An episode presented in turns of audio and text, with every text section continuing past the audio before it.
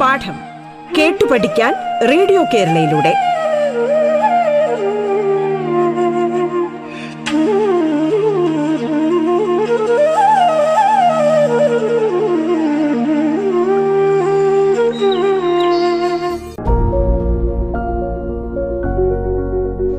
മാന്യ ശ്രോതാക്കൾക്ക് നമസ്കാരം. പാഠത്തിന്റെ ഇന്നത്തെ അധ്യായത്തിൽ അവധിക്കാലവും ചിത്രകലയും എന്ന വിഷയത്തിൽ കേരള ലളിതകല അക്കാദമി പുരസ്കാര ജേതാവ് അഹല്യ കുട്ടികളോട് സംസാരിക്കുന്നു.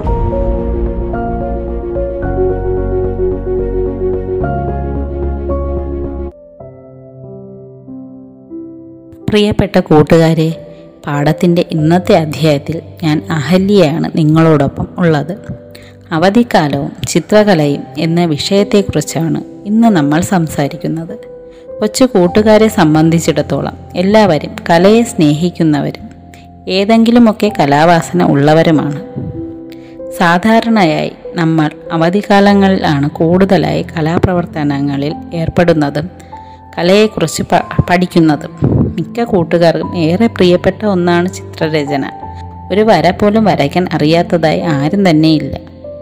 ആശയങ്ങളെ ചിത്രരൂപേണ ഒരു മാധ്യമത്തിലേക്ക് പകർത്തുന്ന കലയാണ് ചിത്രകല. പ്രാചീന കാലം മുതൽക്കേ മനുഷ്യൻ തന്റെ ആശയങ്ങൾ ചിത്രകലയിലൂടെ വിനിമയം ചെയ്തിരുന്നു. ഒരു ചിത്രത്തിന് ആയിരം വാക്കുകളുടെ വിലയുണ്ട് എന്നൊരു ചൊല്ലുണ്ട്. ജലച്ചായം എണ്ണച്ചായം അക്രീലിക് തുടങ്ങി നിരവധി മാധ്യമങ്ങൾ ചിത്രകലയ്ക്കായി ഉപയോഗിച്ചു വരുന്നു ലിയാനോർഡോ ഡാവിഞ്ചി റാഫേൽ മൈക്കലാഞ്ചലോ തുടങ്ങിയവർ വിശ്വവിഖ്യാതരായ ആദ്യകാല ചിത്രകാരന്മാരാണ്. കൂടാതെ Raja Ravi Varma Amrita Shergil Nandalal Bose M A Hussain K C S Panicker artist Namboothiri D K Padmini തുടങ്ങിയ ധാരാളം ഇന്ത്യൻ ചിത്രകാരന്മാരുമുണ്ട്. ചിത്രകല എന്ന് കേൾക്കുമ്പോൾ ആദ്യം തന്നെ നമുക്ക് ഓർമ്മ വരുന്ന ഒരു വ്യക്തിയാണ് രാജാ രവിവർമ്മ രാജാക്കന്മാർക്കിടയിലെ ചിത്രകാരനും ചിത്രകാരന്മാർക്കിടയിലെ രാജാവുമായിരുന്നു അദ്ദേഹം. ആയിരത്തി എണ്ണൂറ്റി നാൽപ്പത്തെട്ട് ഏപ്രിൽ ഇരുപത്തൊമ്പതിന് തിരുവനന്തപുരം ജില്ലയിലെ കിളുമാനൂർ കൊട്ടാരത്തിലാണ് അദ്ദേഹം ജനിച്ചത്. രാമായണം മഹാഭാരതം കാളിദാസ കൃതികൾ എന്നിവയിലെ പ്രധാന കഥാ സന്ദർഭങ്ങളെ വിഷയമാക്കിയാണ് അദ്ദേഹം ചിത്രങ്ങൾ വരച്ചിട്ടുള്ളത്.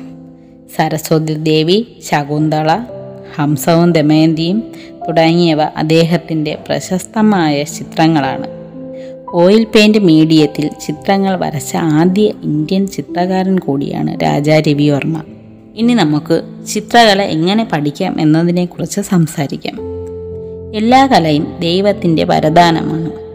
മറ്റ് വിഷയങ്ങളെയും കലകളെയും പോലെ തന്നെ ചിത്രകലാ പഠനത്തിനും പ്രാധാന്യമുണ്ട്. ആദ്യമായി വരച്ചു തുടങ്ങുന്ന കുഞ്ഞു കൂട്ടുകാരെ സംബന്ധിച്ചിടത്തോളം വര പഠിക്കുകയല്ല ചെയ്യേണ്ടത്. നിങ്ങളുടെ മനസ്സിലെ ആശയങ്ങളും നിഗമനങ്ങളും നിങ്ങളുടെ തന്നെ ശൈലിയിൽ ഇഷ്ടമുള്ള വർണങ്ങളും പേപ്പറും പെൻസിലും ഉപയോഗിച്ച് വരയ്ക്കുകയാണ് ചെയ്യേണ്ടത്. നമ്മൾ ഓരോരുത്തരും വരയ്ക്കുന്ന ചിത്രങ്ങൾ അത് എന്ത് തന്നെയും ആയിക്കൊള്ളട്ടെ. അവയെല്ലാം എപ്പോഴെങ്കിലും നമ്മൾ നേരിട്ട് കണ്ടിട്ടുള്ളതും നമ്മുടെ മനസ്സിൽ പതിഞ്ഞതും ആകാം. അതുകൊണ്ട് തന്നെ നിങ്ങൾ വരയ്ക്കുന്ന ചിത്രങ്ങൾ ആദ്യം നമ്മൾ വരയ്ക്കുമ്പോൾ ഒരുപാട് തെറ്റുകൾ ഉണ്ടാകും. വരച്ചത് ശരിയായില്ല എന്ന് കരുതി ആ ചിത്രം നശിപ്പി നശിപ്പിക്കരുത്. പകരം കുറേ പ്രാവശ്യം അതേ ചിത്രം തന്നെ വരയ്ക്കണം. അപ്പോൾ നമുക്ക് നന്നായി കൈവഴങ്ങുകയും സ്വയം ഏറെ കുറേ തെറ്റുകൾ തിരുത്തുവാനും കഴിയും. കൈവഴങ്ങുന്നതിന് വേണ്ടി നമുക്ക് ചിത്രങ്ങൾ നോക്കി വരയ്ക്കാം. എന്നാൽ മറ്റൊരാൾ വരച്ച് വെച്ചിരിക്കുന്ന ചിത്രങ്ങൾ അതുപോലെ നമ്മൾ നോക്കി വരച്ച് അതൊരു കോപ്പി ചെയ്യുന്നത് ആകും. അതിലും എത്രയോ നല്ലതാണ് നമുക്ക് ചുറ്റും ഉള്ള കാഴ്ചകൾ നേരിട്ട് നോക്കി വരയ്ക്കുന്നതും.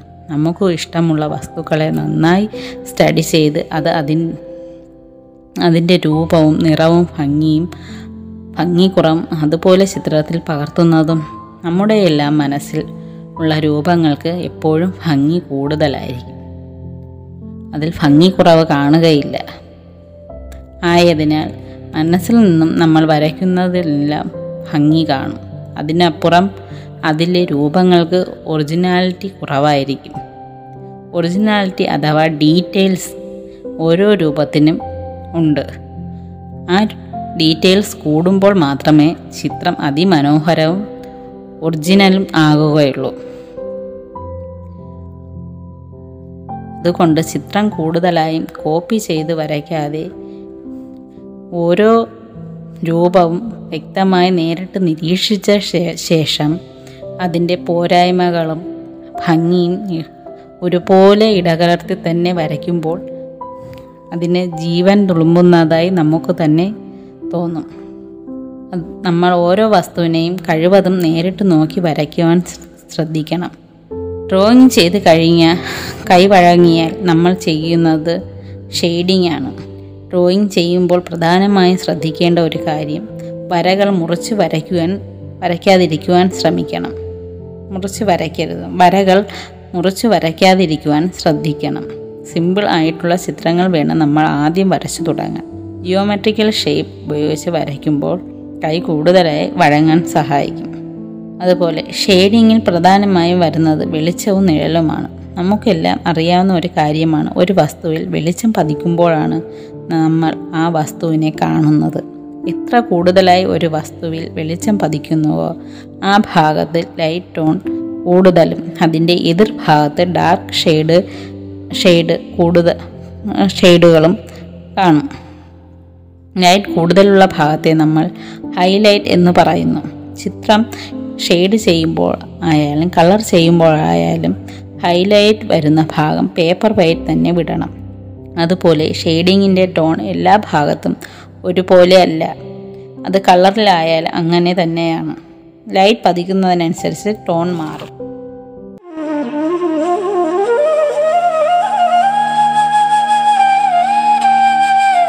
പാഠം.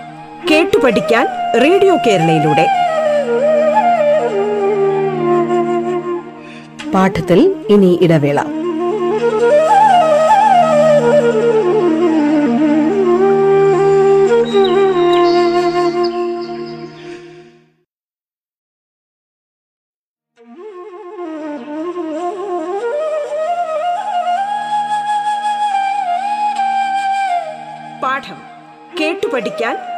കേരളയിലൂടെ. തുടർന്ന് കേൾക്കാം പാഠം.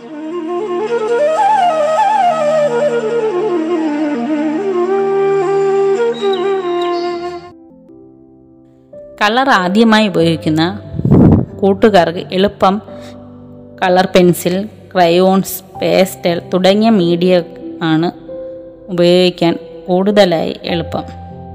കളർ ചെയ്യുമ്പോൾ ചിത്രത്തിനു പുറത്ത് കളർ സ്പ്രെഡ് ചെയ്യാതെ പ്രത്യേകം ശ്രദ്ധിക്കണം. ഉദാഹരണമായി നമ്മൾ ഒരു തത്തയെ വരയ്ക്കുന്നു എന്ന് സങ്കല്പിക്കുക ആദ്യം പെൻസിൽ ഉപയോഗിച്ച് തത്തയെ ലൈറ്റായി വരയ്ക്കുക. ആദ്യമേ ഡാർക്കാക്കി വരയ്ക്കരുത്. ലൈറ്റായി വരച്ച് ശരിയായി എന്ന് ബോധ്യമാകുമ്പോൾ അതിനെ ഡാർക്കാക്കുക ശേഷം കളർ ചെയ്യുന്ന ചെയ്യുമ്പോൾ ലൈറ്റ് നിറ ആദ്യം ചെയ്യണം. തത്തയ്ക്ക് ലൈറ്റ് യെല്ലോ വേണം ആദ്യം ചെയ്യാൻ. ശേഷം ലൈറ്റ് ഗ്രീൻ അതിനുശേഷം ഡാർക്ക് കൊടു കൂടുതൽ വേണ്ട ഭാഗത്ത് ഡാർക്ക് ഗ്രീൻ കൊടുക്കാം. അതുപോലെ ചുണ്ടിൽ റെഡ് കൊടുക്കാം. കാൽ ഓറഞ്ചോ റെഡോ നിങ്ങൾക്ക് ഇഷ്ടമുള്ള നിറങ്ങൾ ഉപയോഗിക്കാവുന്നതാണ്. ഏത് നിറം ഉപയോഗിച്ചാലും ആദ്യം ലൈറ്റ് നിറം വേണം കൊടുക്കുക. ശേഷം അവസാനമാണ് ഡാർക്ക് നിറങ്ങൾ കൊടുക്കേണ്ടത്. അത് പ്രത്യേകം ശ്രദ്ധിക്കേണ്ട ഒരു കാര്യമാണ്. കളർ മിക്സ് ചെയ്യുന്നതിനും കളർ ചെയ്യുന്നതിനും നിങ്ങൾക്ക് മനസ്സിലായി കഴിഞ്ഞാൽ നിങ്ങൾക്ക് ഇഷ്ടമുള്ള രീതിയിൽ ചെയ്യാവുന്നതാണ്. Water colour crayons pastel pencil ഇവയെല്ലാം പേപ്പറിലാണ് ചെയ്യേണ്ടത്. അക്രിലിക് പേപ്പറിലും ക്യാൻവാസിലും ചെയ്യാവുന്നതാണ്. ഓയിൽ പെയിന്റ് ക്യാൻവാസിലാണ് നമ്മൾ ചെയ്യുന്നത്. ചിത്രകലയിലെ പ്രധാനപ്പെട്ട ഒരു കാര്യമാണ് ക്രിയേറ്റീവ് പെയിന്റിംഗ് എന്ന് പറയുന്നത്. ഒരു വിഷയം കിട്ടിക്കഴിഞ്ഞാൽ ആ വിഷയത്തെ അടിസ്ഥാനമാക്കി നമ്മൾ പുതിയൊരു ചിത്രം ചിത്രീകരിക്കുക എന്നതാണ് ഇതുകൊണ്ട് ഉദ്ദേശിക്കുന്നത്. അതിന് നമുക്ക് ഐഡിയാസ് വേണം.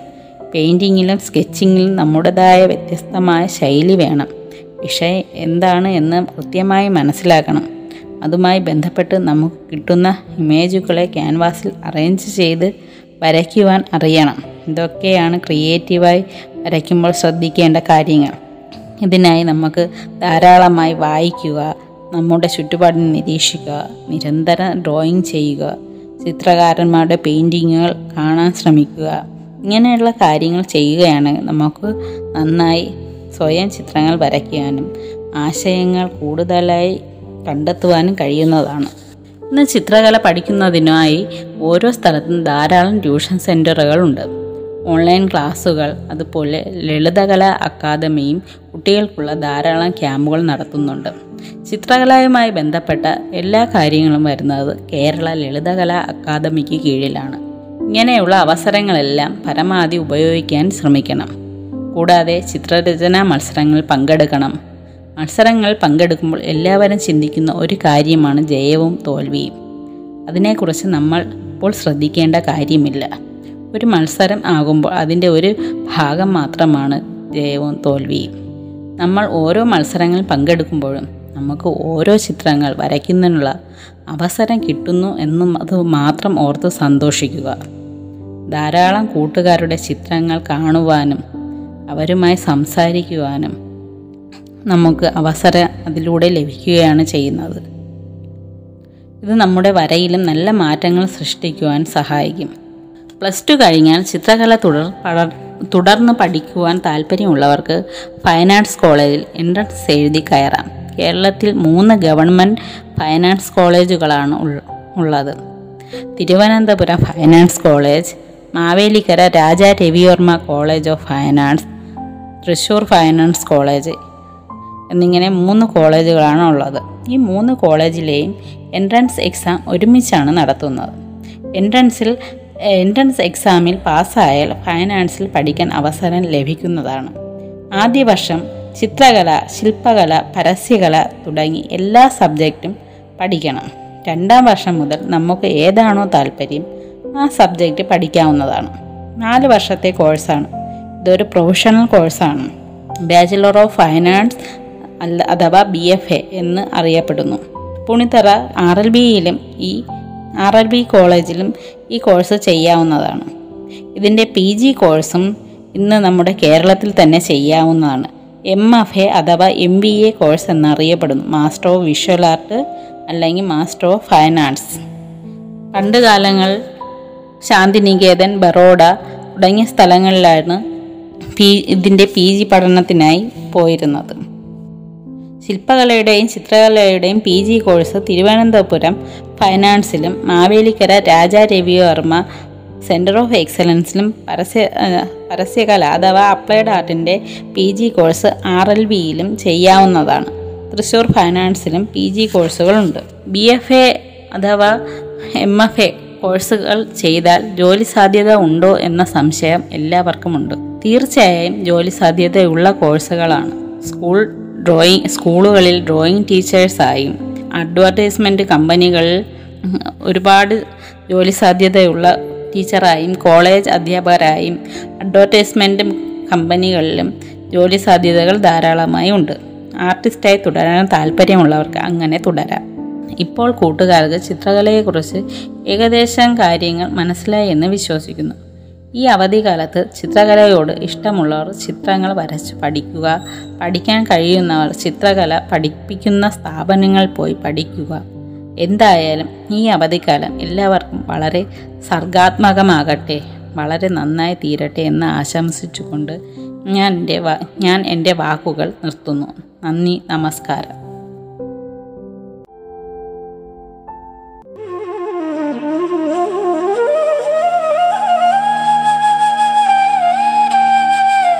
പാഠം കേട്ടു പഠിക്കാൻ റേഡിയോ കേരളയിലൂടെ. പാഠത്തിന്റെ ഇന്നത്തെ അധ്യായം പൂർണമാകുന്നു. ഇനി അടുത്ത ദിവസം കേൾക്കാം. നമസ്കാരം.